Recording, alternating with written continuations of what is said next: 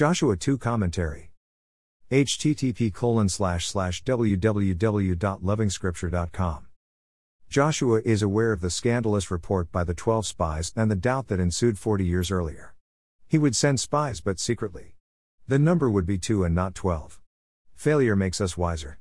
The Mossad, Israeli intelligence, would not repeat the same mistake. The story of a prostitute who hosted the two spies and later on became the human ancestor of the man Jesus Christ underlines the importance of chapter 2. Her importance is heightened by the fact that she is one of the only five women that are mentioned by name in the genealogy of Jesus Christ that Matthew presents.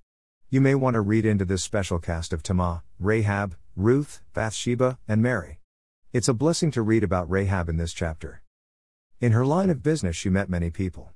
Two strange customers happened to be spies sent by Joshua. Joshua's decision to send two spies secretly is a direct departure from the past where Moses sent 12 spies publicly. The Mossad did a good job, and Rahab the prostitute was a good decoy, and importantly, she was a trusted informer. Her very words were reported to Joshua and formed the basis for an assault on the city state. Can a murderer find salvation in Jesus Christ? The story of Rahab says yes. This is the main pick from this story. In the book of Hebrews in the New Testament, the Holy Spirit references this very story as a moment of faith to be emulated. But to the original audience, Rahab's faith was an indictment on the nation that should have believed more. They had both seen and actually experienced these very great works that this stranger only heard about. The saint today stands accused in the dock. It is Rahab's faith that is condemning the saint who has experienced so much of God's grace, yet finds space in his heart for doubt.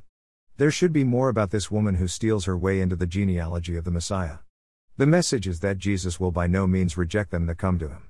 And when it is done, Jesus will not hesitate to tell the entire creation who the mother is.